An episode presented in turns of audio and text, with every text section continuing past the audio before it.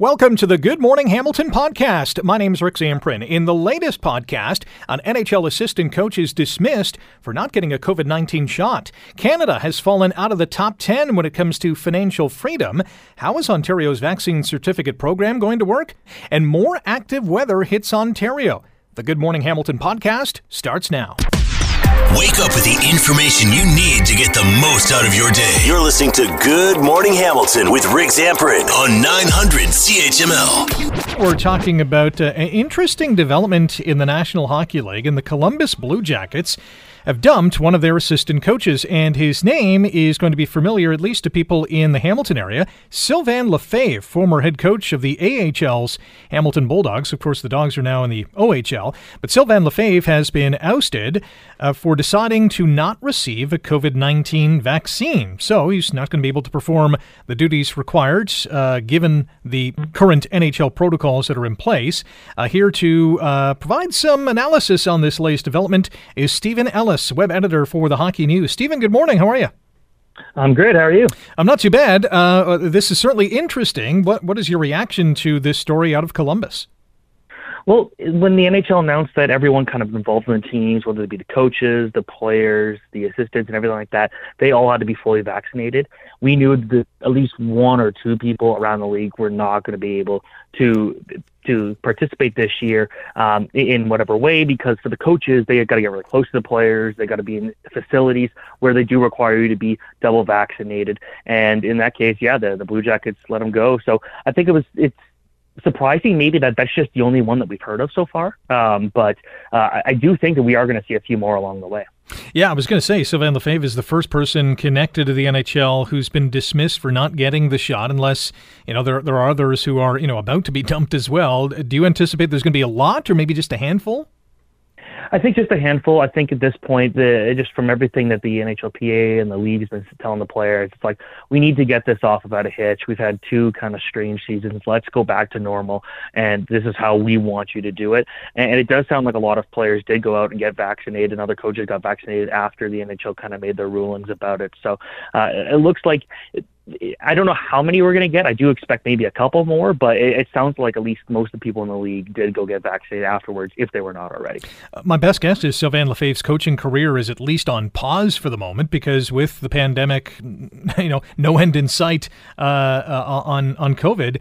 Uh, I, I can't envision him getting a job elsewhere, whether it's you know the AHL or the OHL or whatever the case is that's tough for sure because the teams aren't obviously getting rid of their assistant coaches often. Usually that's more of an end of year thing. And then for head coaches, there's other coaches on the market that are looking for jobs too. So uh, it definitely did not help his case uh, in any means. And uh, it, it kind of came at a bad time because just like all the teams have kind of finalized their plans. They're all ready to go. NHL training camp starts soon. AHL training camp starts soon. So he's kind of just run out of time. Stephen Ellis is a web editor for the Hockey News, joining us here on Good Morning Hamilton on 900 CHML. My name's Rick Zamperin. Um, unvaccinated players in the NHL are going to be suspended without pay if they fail a test. Uh, is that fair or foul?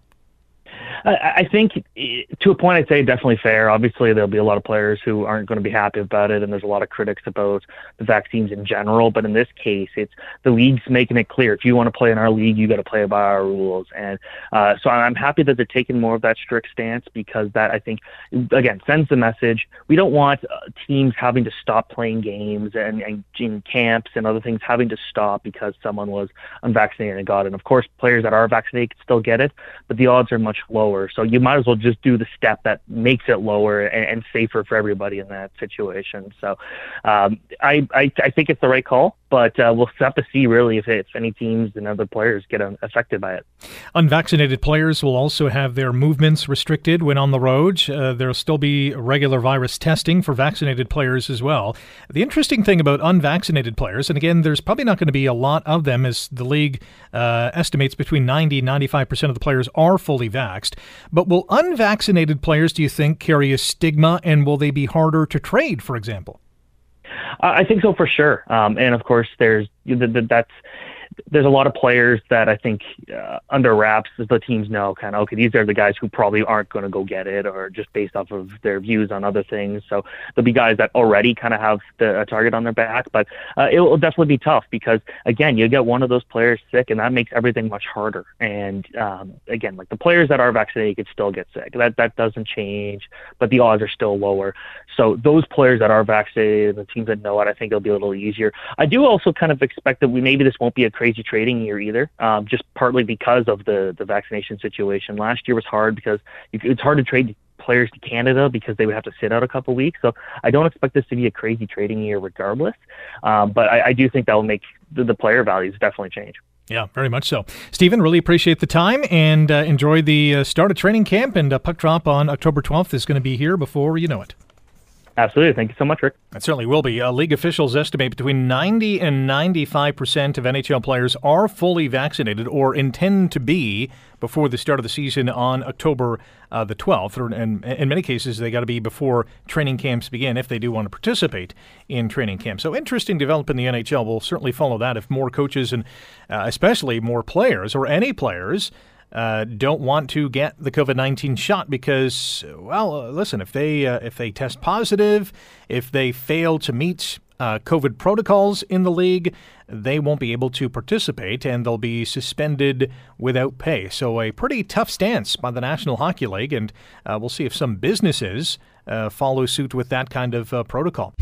This is Good Morning Hamilton with Rick Zamperin on 900 CHML. The Fraser Institute has unleashed its Economic Freedom of the World report and Canada is no longer in the top 10 in terms of the most economically free countries in the world. A head scratcher? Well, maybe, maybe not. Fred McMahon is the Dr. Michael A. Walker Research Chair in Economic Freedom at the Fraser Institute and joins us this morning. Fred, how are you?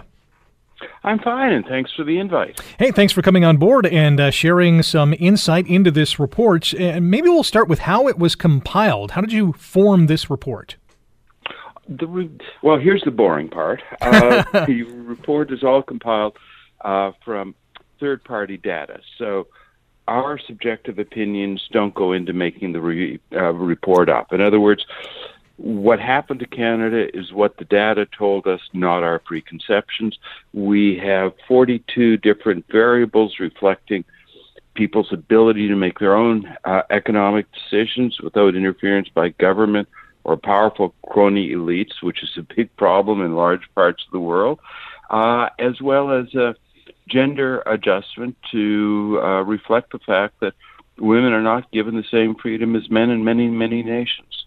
Okay, so now that the boring part is underway, let's get to the interesting stuff. Why, why has Canada fallen out of the top 10? What's happened? Well, it's been a slow drift downwards for the past five or six years. The uh, key thing, as you might expect, is significant increases in the size of government. Um, when government starts spending a whole bunch of money, it reduces the space for free exchange because these are uh, government determined uh, purchases and whatever. Uh, it reduces the space for free exchange and increases the government control over the economy. So we have significantly fallen. In, 19, in 2014, I think it was, Canada was 68th in the world in size of government. That's still pretty low. Not great, but you know, not disastrous. We're now down to 112th. So we have fallen hugely just over the last five years. Hmm. Canada ranks uh, 14th based on 2019 data in the Economic Freedom of the World's report. What must be adjusted to have Canada back into the top 10? Sure. And by the way, I should clarify um, um, that is the overall score. We've gone from uh, five or six, five or six years ago to 14th overall.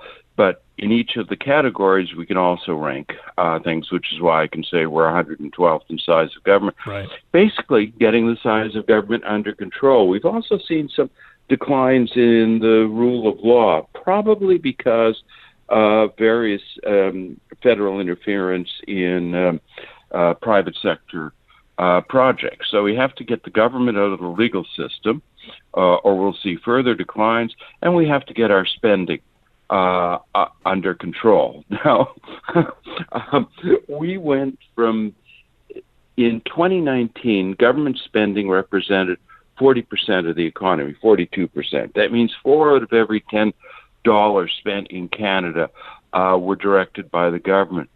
20 uh, last year that was up to 52%, over half of the economy. Hmm.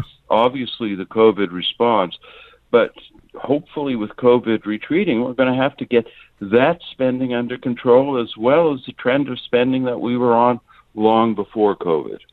Our guest is Fred McMahon, Director or Dr. Michael A. Walker Research Chair in Economic Freedom at the Fraser Institute. And we're chatting about the uh, latest Economic Freedom of the World report, which shows that Canada has fallen out of the top 10. Which countries are doing a good job in terms of economic freedom?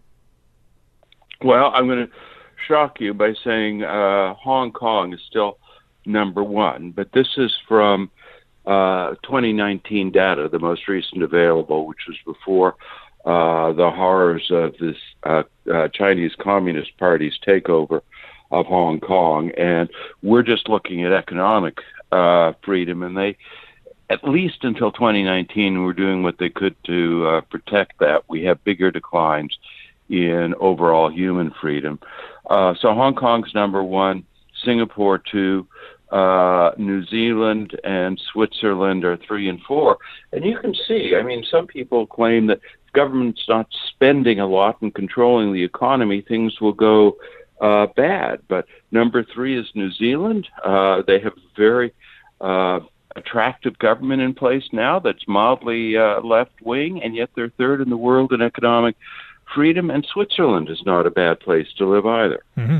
Uh, the U.S. Uh, number six on the list, and uh, Ireland, Lithuania, Australia, Denmark, uh, rounding out uh, some of the other countries within that top 10. Uh, Fred, we'll have to leave it there because we're plumb out of time, but interesting analysis on the Economic Freedom of the World report. Thanks for joining us this morning, and enjoy the rest of your day.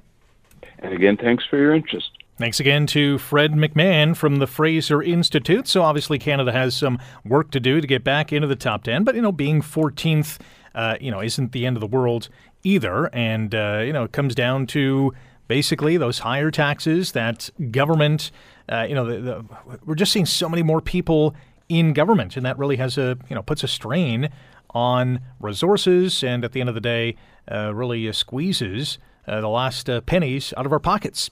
Uh, the rankings of other major countries, by the way, Japan is 18th, and these are some heavy hitting G7 nations. Germany 22nd. Italy 47, France 53, Mexico 75th on this list, Russia is 100th, India 108, Brazil 109, China 116th. That shouldn't be a surprise uh, at all. Uh, also, and this is really interesting too, life expectancy is 81.1 years in the top quartile of countries compared to 65.9 years in the bottom quarter. That is quite the difference. So, you know, Canada doing well in that regard as well in terms of economic freedom and certainly life expectancy. Uh, much higher here than in other places, a little lower on the list. How about some news and opinion to go with your coffee? This is Good Morning Hamilton with Rick Zamperin on 900 CHML. Ontario releasing more information about its new COVID 19 vaccine certificate yesterday. If you didn't hear the news or been tuning in this morning and just finding out some of the details, uh, basically, you will be required to show proof of fully vaccinated status in order to get into places like theaters, gyms, and, and restaurants, and that will start one week from today. September the 22nd. October the 22nd is when the QR code system takes effect, so you won't have to drag around that physical paper, although you can still do so. But that QR code will be available to those who have a cell phone. Not everyone has one, but if you do, that'll be available to you. Alan Hale is with Queen's Park today and joins us now to chat about the COVID 19 vaccine certificate system in this province. Alan, good morning. Good morning. Uh, your thoughts on the rollout? Um, I think there's uh, nothing that was announced yesterday that'll come as much of a surprise. Um, they did have to release more information after uh, making the announcement that they were, in fact, going to go ahead with these uh, vaccine uh, passports, as they're often called. Um, so, really, what yesterday was was uh, just more information about where these uh, will be used and uh, what businesses have to do to to check these things mm-hmm. and uh, where the uh, where some possible exceptions for uh, where these will be uh, required. Interesting to note that it was the health minister and deputy premier um, Christine Elliott who delivered the news, and not Premier Doug Ford, who was pretty much dead set against this type of system. Was he just trying to save face here? I don't know if I, can, I quite understand what the premier is up to these days. Um, he has been uh, reclusive I'd say, for most of the summer. Uh, he has admitted that this was something he does not want to do, and quite frankly, the uh, the provincial government was browbeaten into uh, doing this by the opposition and uh, business groups and uh, public health agencies. I imagine he didn't he didn't want to. it was just a matter of him letting Elliott uh, do this, uh, so he didn't have to. Inter- and, interesting to note as well. It's it's now the business community, or at least some in the business community, including uh, the Canadian Federation of Independent Business, saying we need some more supports now to implement this system because they're going to have to validate medical exemptions. They're going to have to make sure that people are using their QR codes when that comes about. Um, they may may have to hire an individual person to make sure everything flows uh, nicely at the front door. Uh, so it's really businesses now that are uh, being uh, pressured to make this system work. Well, that's right. Um, there has been some talk yesterday about whether this announcement should have included some additional funding for businesses to help them deal with this uh, added uh, work. And there is quite a bit of work that'll have to be done, at least for the first month after the 22nd. They it'll be on somebody's employee to actually like greet people as they come in and see and uh, uh, look at a piece of government ID, whether it's their uh, driver's license or passport or health card or whatever, and actually check to see if the name and the date of birth actually matches the uh, name and date of birth on the um, the vaccine receipt mm-hmm. is what they're going to be using for the first little while. So it's not going to be a an efficient process. And somebody's going to be stuck doing this all day and it's going it, it might very well cost businesses more money. Uh, and there hasn't been any talk about what it, whether they should be con- um, compensated for that.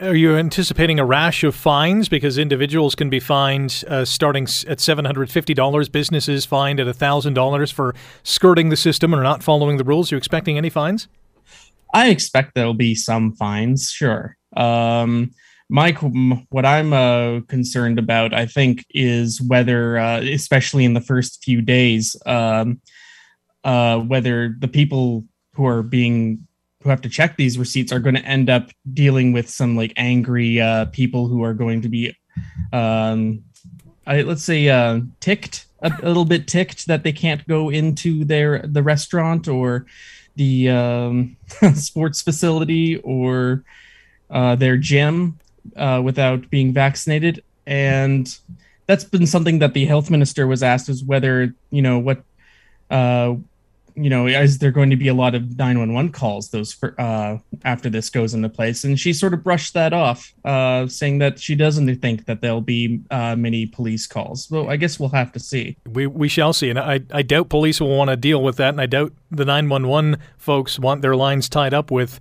vaccine certificate calls. Anthony, we'll have to leave it there. Really appreciate the time. We'll chat with you sometime down the road. All right, thank you so much. Anthony Hale from Queen's Park today.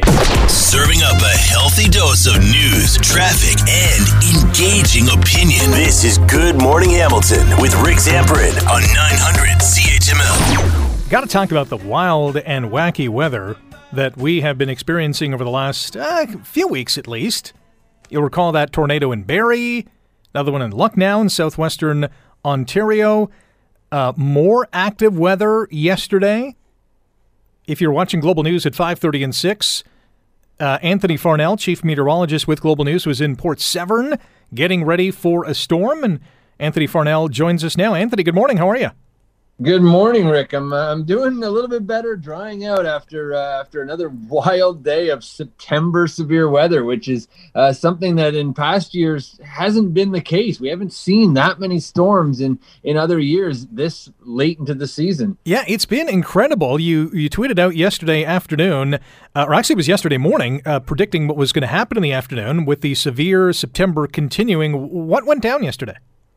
Well, we we had uh, a lot of heat and humidity. That was unusual in the first place. And then what's really sparking these storms are these areas of low pressure that are, are more typical of early October. So when you have uh, an October jet stream and an upper level pattern, and then summer heat more typical of August, you get the clashing of these two seasons, and uh, that has sparked these thunderstorms and incredible light shows. Uh, even earlier this week in London and even Hamilton got a, a taste of that. Uh, nothing severe with it, but just incredible amounts of lightning. And again last night, uh, and of course these tornadoes and, and tornado warnings that were uh, all over people's TV sets throughout the uh, the afternoon and evening yesterday. So, did any tornadoes develop? Well, uh, the, you always have to check after the fact. So, what happens with these? Uh, Environment Canada actually uh, has crews that go out. It's, in this case, it's uh, the Northern Tornadoes Project that have been doing a great job over the past couple of uh, years from Western University. Uh, they uh, send a team out. They look at some of the damage paths, and I have heard of some trees down, but for the most part. Uh, this was over rural areas yesterday. So we'll see if, if there are actually any tornadoes. There were definitely reports of ping pong ball, golf ball sized hail in some of those storms as well. Wow. Uh, why are we seeing a rash of tornadoes over the last month or so? Is, uh, is Ontario Tornado Alley all of a sudden? well, uh, it, it, certainly seems that way, and uh, I follow a bunch of storm chasers from from out in the uh, prairies and, and down south of the border, and, and they were all half joking, but saying, okay, September, we got to book our trip to Ontario to to chase some of these storms. And uh, I mean, this year in particular, we we've had very warm lake waters, so uh, that normally early in the year would, would tend to squash some of these storms as they come across Lake Huron or or um, Georgian Bay. Uh, this year, it actually helped to to invigorate them and add moisture and energy. So that's one of the reasons. And then the other would be, of course, that that storm track these stronger lows that that we don't typically get this early in September. We're chatting with Global News Chief Meteorologist Anthony Farnell here on Good Morning Hamilton on 900 CHML. Uh, I guess the question many Ontarians are asking, whether they're around the Barrie area or in central Ontario somewhere else or in southwestern Ontario especially, is are we ex- should we expect more of this kind of active weather for this month?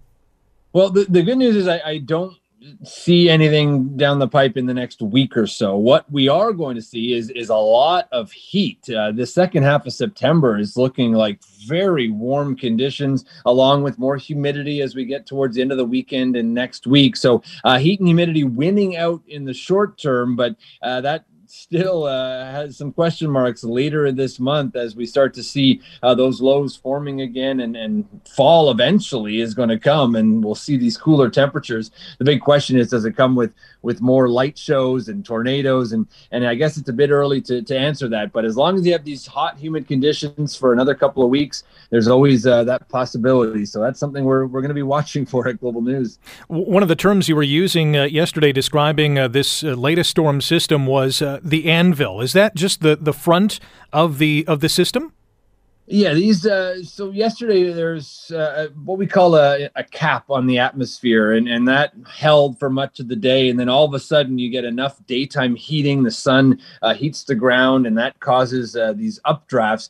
And then once uh, that cap breaks, basically these storms just blossom. They pop up above the the lid on the atmosphere, and then there's nothing to stop them from just going up to forty thousand feet. And that's when you get these anvils when it reaches that that ice ice cold layer of the atmosphere and those, those clouds fan out and you end up seeing these just beautiful sights. And we had this uh, cloud called a mammatus cloud which is uh, on the underside. They almost look like cups underneath uh, an anvil. And it's just pretty neat to, to, to be storm chasing and seeing all that uh, all at once it's a great uh, picture that you're painting, and we can, uh, you know, our listeners, I'm sure, are, uh, you know, appreciating the the visualization of these storm systems. We got, I guess, technically a week to go in summer, even though you're saying the back half of September is going to be really hot. When does your fall forecast come out? When can we expect to see that? Well, we were we were hoping to have that this week, but uh, severe weather seems to delay things, and we we're still uh, hoping to maybe have that coming up late next week. I also don't want to get out too far in advance because uh, sometimes it's better to be accurate, so we, we're putting a bit more uh, more thought into it. And uh, I mean, I'll tell your your listeners right now that we're we're thinking that this milder than normal condition uh, lasts well into October. Hmm. And then it, it may be one of those occasions where we have a very short pure fall season and we go into this winter pattern in November. So uh, that's something we're, we're throwing around. And uh, the late summer is definitely uh, has been a common occurrence so far. Let's say this this century, we've had so many years where September and October has turned out to just be incredible weather, and I think this year will be no different. All right, we shall see. Anthony, really appreciate the time. Enjoy the rest of your day.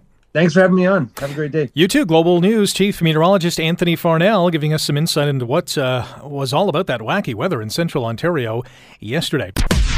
Wake up with the information you need to get the most out of your day. You're listening to Good Morning Hamilton with Rick Zamperin on 900 CHML. The Good Morning Hamilton podcast is available on Apple Podcast, Google Podcast, and wherever you get your favorite podcast. I'm Rick Zamperin. Thanks again for listening, and don't forget to subscribe to the podcast. It's free, so you never miss an episode, and make sure you rate and review.